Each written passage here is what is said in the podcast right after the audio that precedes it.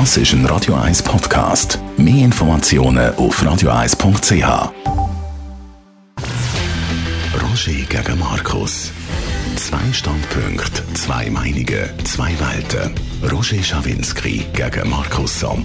Exklusiv auf Radio 1. Präsentiert von Bisnode, Ihrem Anbieter für Wirtschaftsinformationen. Links, rechts oder Mitte?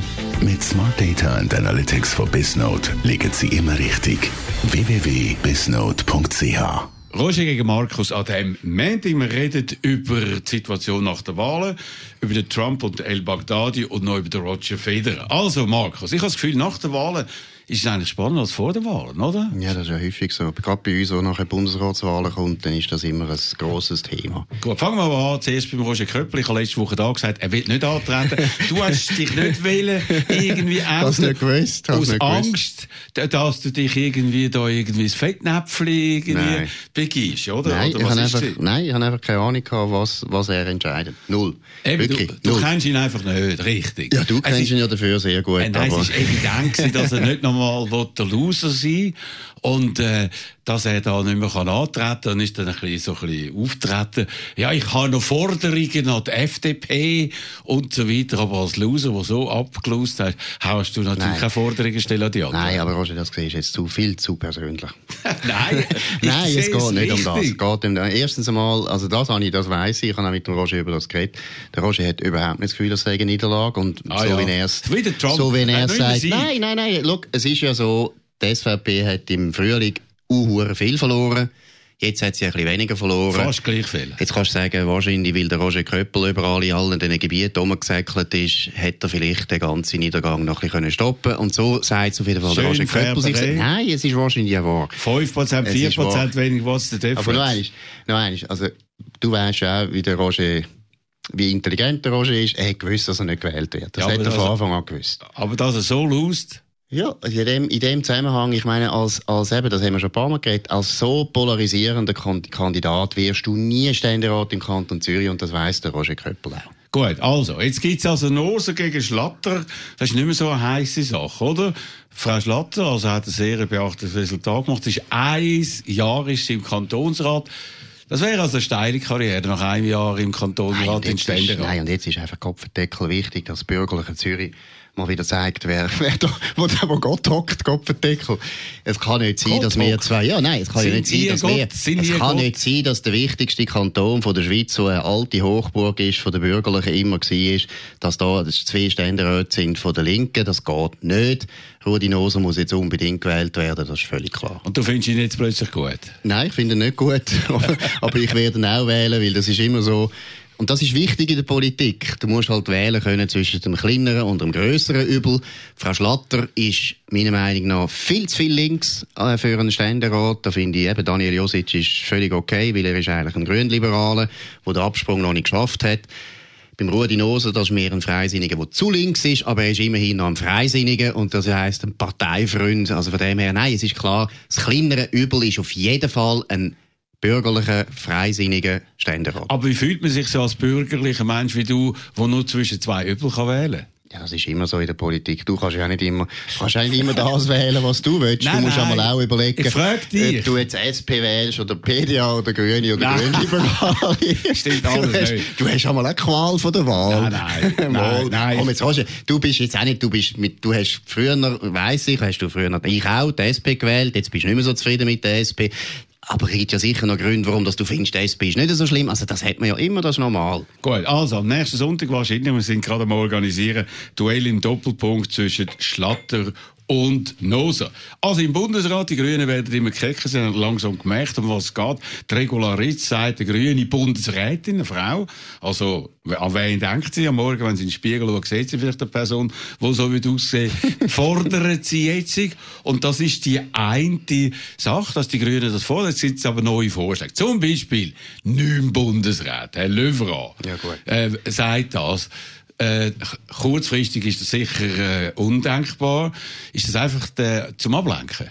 Ja, also er lenkt natürlich vor allem davon ab, dass seine SP eine der grössten Niederlagen erlitten hat, was sie je erlitten haben. Also du hast ja noch Und geschrieben er gestern, ist- du hast ist- gestern ja, geschrieben, ja. das muss man noch sagen. Ja. Er hat da eine ganze Philippik gestern geschrieben in der Sonntagszeitung, dass die SVP seit 1919... SP, Nicht, SP. Nein, Aha. die SVP seit 1919, nicht wie die Sozialdemokraten so eine grosse Niederlage erlebt. Wann ist die SVP gegründet worden?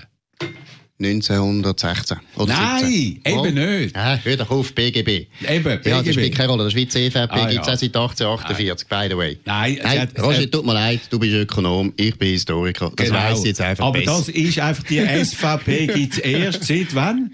1971 war der Also, Namens gut. Namenswechsel. Gewesen. Entschuldigung. dort, von dort hat der Aufschwung von dieser Nein, Partei nein, erst das stimmt angefangen. gar nicht. Nein, nein, nein, nein. 1975 war ja der Tiefpunkt. Gewesen. Das war der Tiefpunkt, gewesen, wo der Helmut Hubacher gesagt hat, die Partei mit 11 Prozent gehört nicht mehr in den Bundesrat. Da hat man sogar darüber geredet, ob Landesring jetzt rein muss und so weiter. Nein, nein, nein. nein. Die SVP hat noch nie so ein schlechtes Ergebnis gemacht, wie die SP jetzt gemacht hat seit 1919. Und das ist eine Katastrophe und deshalb muss der Christian Levra muss natürlich ablenken, weil er weiß selber, neun Sitze im Bundesrat, das ist jetzt so ein Pipe Dream, das wird nie, nie passieren. Also es wird vielleicht schon mal passieren, aber sicher nicht kurzfristig. Aber es gibt eine andere, die irgendwelche abstruse Ideen bringen. Da dein Herr aus Herliberg. Ich gewusst, dass du kannst den, Ja, Namen, logisch. kannst den Namen nicht aussprechen. Doch, Roger, der? Christoph. Der Christoph. Nein, aber das, ist, das muss man jetzt einfach wieder mal eines sagen, Roger. Das weißt du auch. Du bist ja auch ein alter Fuchs. Aber der Christoph Blocher ist noch der ältere und noch der sch Absolut. schlauere Fuchs. Ich meine, das ist Zugeben. jetzt so ein schlauer Vorschlag, dass er sagt, ja, natürlich, die Grünen gehören jetzt im Bundesrat, auch die Grünliberalen, aber natürlich müssen natürlich die anderen Parteien wie die SP und die FDP, die übervertreten sind, und das stimmt, die müssen jetzt einen Sitz abgeben.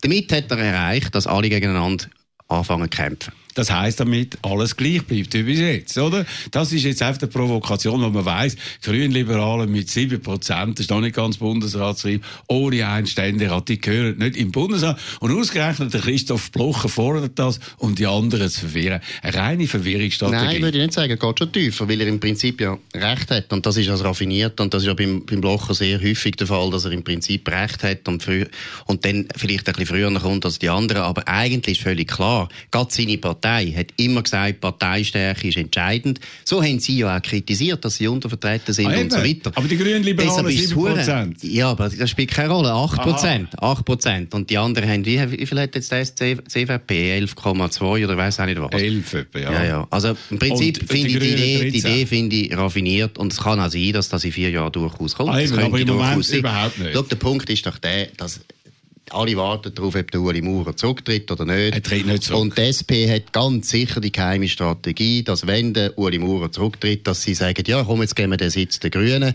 Aber wie gesagt, der Löwer, glaube ich, seine Zeit ist vorbei, Also das kommt nicht Markus, Sohn, du kommst, glaub doch nicht so gut raus, wie du denkst. Meinst du? Weil der Uli Maurer wird sicher nicht jetzt Nein, zurücktreten. habe ich ja nicht gesagt. Sondern wenn vor den Ja. nächsten Wahlen. Ja, genau. Dann habe ich, in vier Jahren wird er zurücktreten, vielleicht in acht. Ich habe jetzt nur gesagt, was der SP denkt und der SP hofft, da weisst ja du gut. Also gut, ich hoffe immer noch drauf und äh, die Vernunft äh, fordert das eigentlich, dass es einen grünen Bundesrat gibt. Und da fragt sich Auf Kosten natürlich- von wem? Auf Kosten ja, von wem? auf äh, Kosten von der Freisinnigen, ist ja klar. Wieso? Weil die haben 15 Prozent, oder? Die sind die äh, Du von kannst denen- gerade so gut sagen CVP, weil die CVP hat 11 Prozent und die Grünen mehr als die. CVP. Also du meinst mit 15 Prozent zwei ist eher als 11 Prozent eine, oder? Ja, du, also hast kann man wenigstens dass diskutieren. Du nicht kannst rechnen, kann man du diskutieren. Nein, nein, nein, der Punkt ist natürlich, das ist aber das ist schon mein Argument. Der Ständerat spielt eine Rolle, deshalb ist die CVP noch relativ stark. Aber nein, ich finde nicht. Ich finde, die SP ist ja nur ganz unbedeutend grösser. Also ich finde eigentlich, die Partei, die so verloren hat, könnte jetzt auch mal einen Sitz abgeben. Und so wahnsinnig gut sind ihre Vertreter ja nicht. Also, dass du natürlich auf die SP losdengelst, ist ja klar. Aber dass die einen müssen abgeben und die FDP nicht, das ist ja... Ja, es ist genauso klar, dass Nein. du auf die FDP losgehst, Nein. weil du, weil du kein Verständnis hast für die alte bürgerliche Schweiz. Für die, äh, wo du da vertrittst hier und da, wenn du nicht gerade auf SVP-Kurs bist. Aber das ist die jetzt... alte bürgerliche Schweiz. Ja, genau. Also gut. Äh, Du bist auch eine alte Bürgerliche Ja, du, Schweiz. du bist ein alter Fuchs. Gut, also, jetzt gibt es aber noch neue Ideen, auch in Departementswechsel. Und das finde ich jetzt noch spannend. Wenn es dann nicht lange zu einem grünen Bundesrat oder besser zu einer grünen Bundesrätin, könnte man ja eine Rochade machen, dann später, wenn es um Departementsverteidigung geht. Und die Idee, den Herr Berse ins Aussendepartement nehmen, also ein SPler, finde ich verblüffend gut.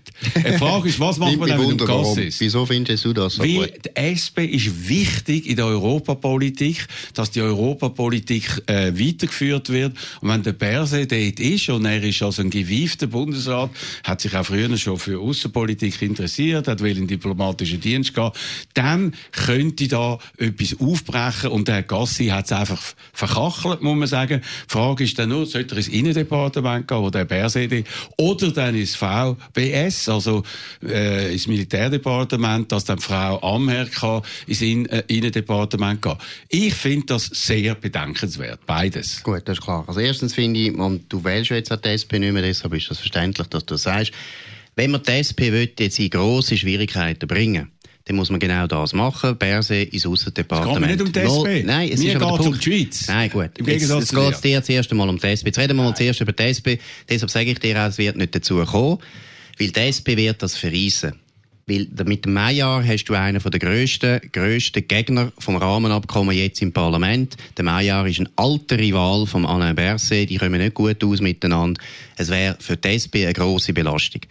Zweitens, was mich viel mehr stört, alle wissen, Alain Berset, der stinkt's. Dem stinkt's im Innendepartement, hat nichts erreicht. Er kann zwar sehr schöne Reden halten, der Simon Häuser, ehemaliger Chefredakteur von der Weltwoche, schreibt. Das sind immer sehr ironische, gescheite Reden. Zweitens, ihm stinkt in dem Amt.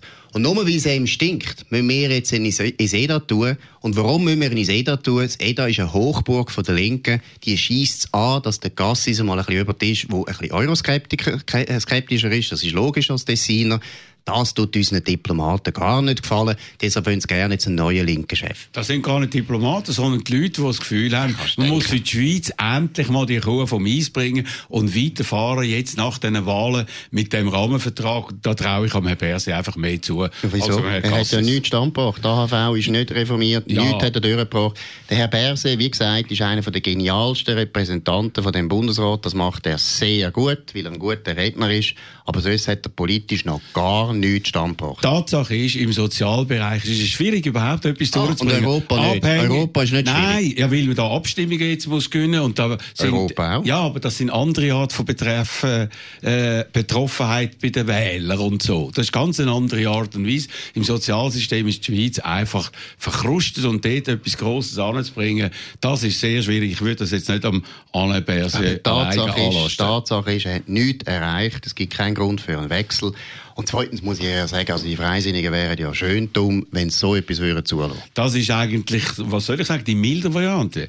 Die harte Variante ist Gassi raus, oder? Aber jetzt schauen wir mal. Wir werden über ah, das gegen, in Tessin, gegen Tessiner dürfen wir dann sein. Jetzt, jetzt ist die einzige Minderheit, die jetzt im Bundesrat ist, rühren wir raus. Artenschutz, Artenschutz. Artenschutz. Nein, das ist, das, look, das weißt du ganz genau. Roger, ein Tessiner kannst du nicht rausrühren aus dem Bundesrat, das geht nicht. Genauso wie eine Frau eigentlich nicht kannst abwählen, ohne dass nachher abgewählt wirst. Siehe ah. Ruth, Ruth Metzler, hat der Christoph Blocher auch nicht gut vertreibt. Ja, aber das ist also nicht äh, das Problem von der Ruth Metzler, das ist das Problem von Christoph Blocher. Aber über das reden wir jetzt nicht. Also der Trump und der Abu Bakr el-Baghdadi, kurz vor dem Abzug von der amerikanischen Truppen, mindestens aus dem grössten Teil von Syrien, nicht bei den Ölanlagen, dort hat er Panzer geschickt, weil dort geht es um Cash. Also tut er den finden, zusammen mit den Kurden, hat sich dann bedankt. Aber weißt du, bei wem er sich zuerst bedankt hat für die Hilfe? Nein, bei den Türken. Nein. Nein, bei wem? Bei den Russen. Genau. Das sind jetzt die grossen Alliierten. Die guten Beziehungen, die die Amerikaner jetzt zu den Russen er, immer, er muss ja immer den Putin lassen. Das ist jetzt der grosse Alliierte von Donald ja, Trump. Der macht den Eindruck. Russen. Der macht den Eindruck. Und wer hat das Ganze angebracht? Kurden haben die Informationen geliefert. Keimdienst, der amerikanische Keimdienst, den er immer wieder kritisiert, mhm, er immer wieder in die Pfanne gehauen, die haben das Ganze geliefert. Und jetzt hat man es noch müssen ganz am Schluss machen. Und wie hat er das präsentiert? Hast du gesehen, seine Pressekonferenz. Ja, er hat genossen. Wie viele Mal er hat, hat er gesagt, he whimpered? er hat gewimmert, sechs Mal hat er gesagt. Ja, Nur, das hat niemand gehört. Weil dann sein Außenminister, der Herr Esper, oder wo er nennt, der Herr Esperanto, der das hat gesagt, der Verteidigungsminister. Äh, ist der Verteidigungsminister. Der gesagt, Außenminister. Nein, ein Verteidigungsminister hat gesagt, ja. nein, das haben wir nicht gehört. Nur der Trump hat das gesagt, er hat gesagt, er stirbt, er ist gestorben wie ein Hund und so weiter und so fort. Also, in einer Art und Weise, und ich wieder muss sagen, es ist natürlich Trump-like, ja, aber ich finde es peinlich. Ja, stimmt. Aber es wäre ja, wär ja komisch, wenn du jetzt nach drei Jahren Trump plötzlich wirst finden, er hätte mal etwas gut gemacht. Er hat es ja gar nicht gemacht. Dass er, dass er, er Moment, Moment, Moment, Selbstverständlich hat er es gemacht. Am Schluss ist er der Präsident. Gut, er ist verantwortlich. Er hat, müssen, er hat nachher müssen den Befehl geben am Schluss. Also komm, Entschuldigung, das ist sein Erfolg, deshalb regt es dich auch auf, deshalb tust du jetzt wieder auf ein Nebengleis begehen und sagst, er hat es nicht gut präsentiert. Da kann man darüber streiten, finde ich auch. Finde ich, ich finde es nicht geschmackvoll, wie er es gemacht hat. Eben, geht nicht. gar nicht darüber streiten. Geht nicht, ist daneben. Ich finde es daneben. Auch die Art von Triumphalismus, wenn einer abgemurkst hast, das geht eigentlich so nicht. Aber meine, Netanyahu hat auch auf eine Art äh, gratuliert, die ich gefunden habe, geht eigentlich nicht. Aber in der Sache ist ein riesen Erfolg Richtig. und das ist Trump. Gut, also Trump hat das äh, nicht ermöglicht, sondern trotzdem Trump, Trump ist es passiert, weil man hat es kurzfristig jetzt machen. Das Risiko für die Soldaten ist erhöht worden, weil man weiß, man zieht das jetzt ab und äh, auf die Art und Weise hat man es jetzt noch glücklich angebracht, aber eben unter Umständen, wo selber äh, sehr seltsam sind. Ich habe mich überhaupt gefragt, wieso hat man den so lange nicht können fassen? Der hat ja offenbar x Kinder sind dort rum und Frauen sind rum Hat der dann dort können umreisen Da von äh, Ostsyrien, äh, Westirak bis nach Idlib, auf die ganz andere Seite vom Land. Offenbar haben die Amerikaner in dieser ganzen Zeit das nicht so im Griff gehabt. Ja gut, aber Bin Laden ist ja auch komisch gewesen, dass man so lange hat, bis man den gehabt Ich kann es nicht beurteilen. Ich bin, bin noch nie, bin noch nie in dieser Branche tätig gewesen. Vom, vom Abmurksen von Leuten. ja, genau, du auch. Schreibtischstädter. wir sind ja Gott sei Dank nur Schreibtischstädter. Nein, haben, also ich habe keine Ahnung, weiß nicht. Aber ich meine, es ist natürlich, und deshalb hat er es auch so präsentiert, es ist jetzt total gut für ihn, dass er das hat können machen. Finde ich Weil auch. er ist so kritisiert worden wegen dem Abzug, den ich auch nach wie vor falsch finde. Aber wie gesagt, ähm, Geschmack ist es noch nie seine grosse Stärke gewesen, aber ich betone immer wieder, der Trump hat wahnsinnig viel Zeug erreicht, obwohl er teilweise eine Persönlichkeit hat, die schwierig ist. Also, faktisch der El Baghdadi ist tot, das ist gut. Was nicht gut ist, dass über 100 äh, IS-Kämpfer flüchten noch 10.000 andere sind dort in diesen Lagen. Die können jetzt dann zum Teil wahrscheinlich auch noch flüchten. Damit wird die Gefahr vom IS in Europa, aber auch in Amerika grösser, nicht kleiner. Und das ist alleine äh, zu Lasten von der Leistung von Herrn Trump, wo du jetzt gerade gelobt hast. Ja, gut, das aber der ist nicht ist, gut. Der Unterschied ist, dass der Herr Obama acht Jahre lang nichts gemacht hat. Er hat überhaupt ISIS gross gemacht. Er hat es ermöglicht, dass die gross geworden sind. Er hat nie, nie irgendetwas gemacht, wo irgendwo eine Wirkung hat. Trump ist drei Jahre Präsident, ISIS ist am Ende.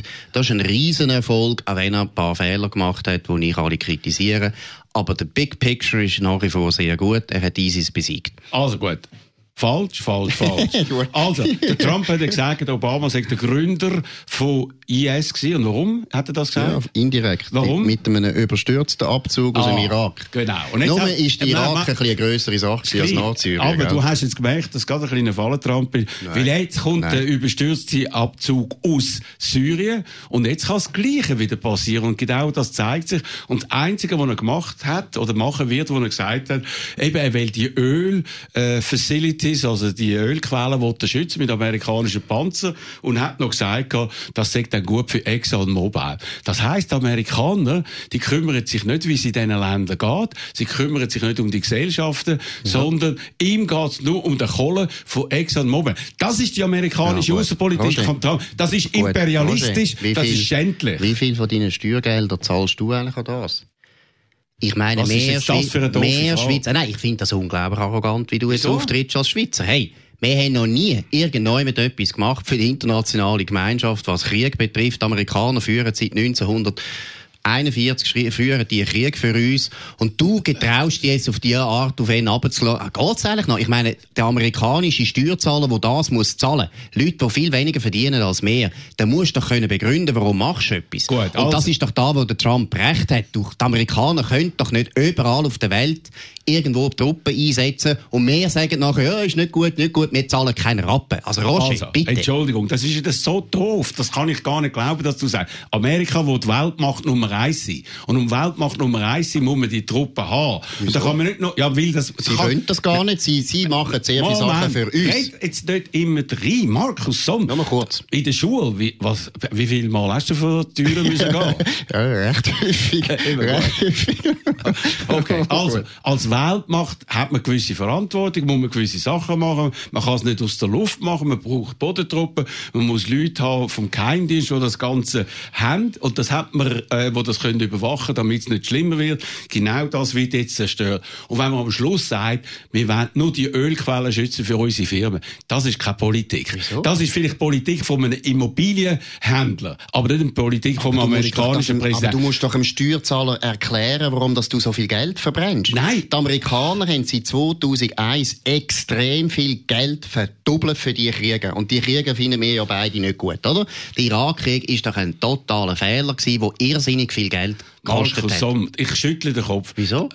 Hat, der Roosevelt hat doch nicht am amerikanischen Steuerzahler erklärt, wir gehen jetzt gegen den Hitler antreten, wir gehen jetzt gegen die Japaner antreten, weil äh, wir hoffen uns da einen Profit. Ja, der Zweite Weltkrieg war auch ein anderer Fall. Gewesen, aber der Irakkrieg ist doch ganz eindeutig ein Fall gewesen von einem Krieg, der nicht nötig gewesen wäre. Oder? Es war ein Krieg, gewesen, wo man auch gehofft hat, äh, es war übrigens ein republikanischer Präsident, gewesen, der Herr Bush, Ja. der gehofft hat, dass er eine Demokratie dort anbringt und einen Diktator, einen ganz schlimmen Diktator mit dem Namen Saddam Hussein stürzt. Ja. Aber dass man jetzt einfach offen sagt, es geht uns nur ums Öl, das ist Hat für er mich nicht gesagt. Kapi- Er hat nicht gesagt, Nein. nur ums Öl. Da- Das hat der Trump jetzt Er gesagt. hat nicht gesagt, nur. Ja, er, hat einfach gesagt, er hat einfach gesagt, das sind unsere Interessen. Und ich finde völlig richtig, dass ein amerikanischer. Präsident seinen Steuerzahler gegenüber einmal sich rechtfertigen muss und sagt, hey, das Geld, das ich hier verdubble, wo nicht in die Infrastruktur geht in Amerika, können wir wieder brauchen, weil es unserer Wirtschaft etwas bringt. Das finde ich völlig okay und völlig legitim,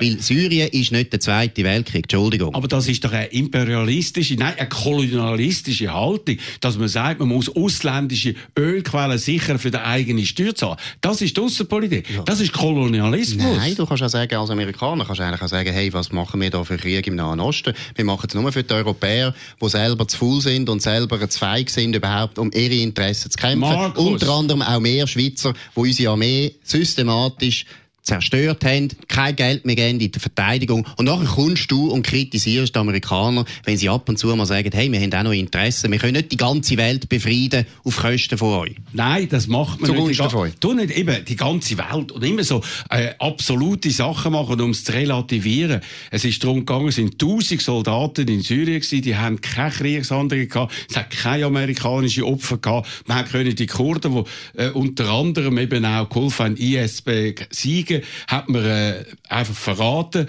Und der Trump ist dann gekommen und hat das eben am Schluss einfach kaputt gemacht. Ja. Und um das ist es gegangen. Und am Schluss sagt er noch, ExxonMobil kann dann verdienen. Ich, ich bin schockiert. Ich habe Verständnis. Und zwar schockiert über den Trump, aber fast noch mehr über Ja, dich. das ist gut. Da habe ich aber immer etwas erreicht, dass du mich jetzt schlimmer findest als der Donald Trump. Das ist also ein totales Kompliment. Nein, aber noch eins. Ich finde, es ist doch legitim, dass ein Politiker sagt, der Geld verbrennt in fremden Ländern, dass er sagt, wir machen das auch, weil das uns etwas bringt. Zum Beispiel ExxonMobil. Das ist doch völlig okay. Nein, das Und vor allem okay. finde ich es nicht okay, wenn wir Europäer, die keinen Rappen ausgeben für unsere eigene Sicherheit, wir lassen das die ganze Zeit zahlen vom Papa Amerika und kommen dann, kommt man vor, wie so einen pubertierenden 18-Jährigen, wo der Vater die ganze Zeit kritisiert, aber gerne im, im Haus, Haus wohnt und mit dem Ferrari rumfährt. Das ist einfach dekadent. Markus Somm, was du verzapfst, ist einfach Unsinn. Die Europäer sind in Afghanistan gewesen und sind immer noch in Afghanistan, sind im Irak gewesen und so weiter. Wer hat mehr Geld Ja, ausgegeben in gleich, Afghanistan? aber Die Amerikaner oder die Deutschen? Ja, ist ja logisch, das ist auch eine grössere Macht. Ja, ist auch Deutschland ist auch relativ gross. Ja, aber du kannst nicht einfach sagen, wir Europäer haben nichts gemacht.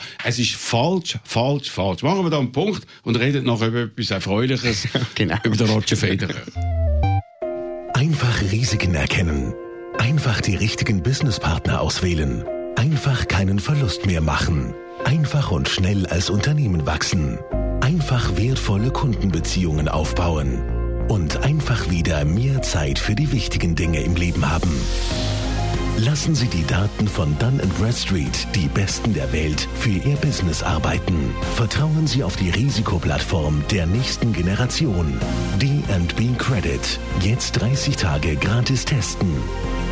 www.bisnode.ch Gestern zehnter Sieg in Basel bei der Swiss Innos von Roger Federer. Tränen zum Schluss, Emotionen. Du bist ja gerade in der letzten Jahr auch, wie ich gehört habe, ein paar Mal in Basel gewesen. ja. Oder? Also, es ist nur gerüchteweise, habe ich das vernommen. Wie ist jetzt das, äh, welche Bedeutung hat äh, Federer und eben das, die Swiss Indoors für Basel? Ja, das ist extrem wichtig, das ist logisch. Und Roger Federer wohnt zwar nicht mehr in der Region Basel, was man ihm nicht richtig verzeiht, natürlich, das muss auch sehen, aber äh, natürlich, ich meine, das ist einer der wichtigsten Basler, also ist ja ein Basel-Bieter ganz wichtig, darf man nicht sagen, ist ein Basler. Und er macht es ja auch sehr gut. Ich meine, es ist irrsinnig, wie er die Interviews, die er gibt, wie er die Verbundenheit mit der Region rausstreicht. Das macht er einfach sehr, sehr gut. Und ich will es nicht als Marketing abtun, das ist auch ehrlich, der ist authentisch und das merken ja die Leute. Gut, also er hat gestern dann bedauert in einem Interview mit dem Schweizer Fernsehen, dass alles so schnell zu Ende gegangen ist, seine Karriere. Jetzt mit 38. Das ist ja fast die längste äh, Tenniskarriere, die man sich vorstellen kann, aber er hat das Gefühl, es ist schnell äh, zu Ende gegangen. Kannst du da irgendwie dich hineinfühlen in? Ja, vor allem, nein, aber das ist ja, nein, aber das, ich finde, das Raffinierte ist ja das Raffinierte. so schnell vorbeigehen. Ja, ja gut, also, du bist am gleichen Boot, gell? Nicht ganz. Nicht ganz. Du bist, einfach, bist einfach noch 300 Jahre älter als ich. Genau. Oh, jetzt ist er aber wirklich ab der Rolle. Nein, aber weißt du, ich finde beim Federer, das eben auch raffiniert, weil eigentlich letztlich ist ja das Publikum, wo das ja auch total bedauert. Das Publikum hätte ja gerne, würde bis 60 spielen oder bis 90 wie du, würde, dein Publikum möchte ja, dass du nie mehr aufhörst. Und das ist, das finde ich beim Roger Federer immer gut, dass er eigentlich unsere Wünsche, unsere Wünsche kann ausdrücken und wir haben dann das Gefühl, er ist es, wo, wo, wo das in. Wo das also, ich habe heute eine Sendung mit dem Heinz Günther und werde natürlich über das reden. Und eine Frage, die ich ihm stelle, die ich aber an mir stelle, aber wir stellen, aber auch vielleicht dir stellen, sollte man nach einem Höhepunkt aufhören oder nach einem Tiefpunkt? Was meinst du, wenn wir den aufhören? Wenn er gerade nochmal einen Grand Slam gewonnen hat oder wenn er merkt, er bringt es dann einfach doch nicht mit einem ganz grossen Turnier? Also ich habe das Gefühl, er würde schon sehr gerne nach einem Grand Slam aufhören. Ich könnte mir sogar vorstellen, wenn er Wimbledon gewonnen hätte, dass er vielleicht dann gesagt hätte, jetzt noch ein Jahr auslaufen und dann ist fertig. Ich glaube eben nicht. Ich glaube, der will noch mehr. Der ja, liebt ja, das so ja, sehr. Kann schon sein, kann der hat das Gefühl, er hat das noch nicht verarbeitet, noch nicht gemerkt, dass es einfach rein physisch nicht geht. Bei dir physisch nicht das Problem gewesen. Innen geistig, das Hirn, das Hirn macht nicht mehr mit. Nein, aber schau jetzt mal, also erstens hat man das ja seit, etwa, seit er 33 ist, sagt man eigentlich die Diskussion und bis jetzt hat er uns alle Lügen gestraft. Ich meine, alle haben gesagt, jetzt ist er fertig, jetzt ist er fertig, jetzt ist er fertig. Jetzt sagen wir wieder, jetzt ist dann langsam Nein. fertig. Vielleicht, vielleicht wird er mit 45 noch einen Grand Slam gewinnen. Du, äh, meine, man kann ja auch vielleicht Gen manipulieren. Heute ist medizinisch so viel möglich. Also, wir wissen es nicht. Sportexperte Markus Somm hat ein paar Tipps Nein, nein, Medizin, Medizin Sportmedizin. Ah, Medizin. Okay. Also, heute das Interview mit dem Heinz Günther. Der ist auch mal ein grosser Tennisspieler. Er ist auch ein alter, weißer Mann, ja. Und hat mit 27 mhm. müssen aufhören, also viel früher als der Roger Federer. Ich werde ihm die Fragen stellen. Und er ist seit über zwei Jahrzehnten ist er eigentlich der grosse Kommentator für Tennis am Schweizer Fernsehen. Fernsehen. Und jetzt ist sie im ersten grossen Interview. Ich freue mich auf das. Ich freue mich auch auf die nächste Sendung, auch wenn sie mit dem Markus aber mit dem Donald Trump. Äh. Lieber als mit dem Donald Trump. nein, nimm es zurück, nimm es zurück. Streichen wir aus dem Protokoll. Nein, also die Sendung gibt es wieder heute in einer Woche. Zensur. genau. Also heute in der Woche würde mich freuen, wenn Sie auch dort äh, einschalten. Schönen Abend und viel Vergnügen ab im Programm von Radio 1. Radio 1 ist überall dort, wo Sie auch sind. Digital. Das ist ein Radio 1 Podcast. Mehr Informationen auf radio1.ch.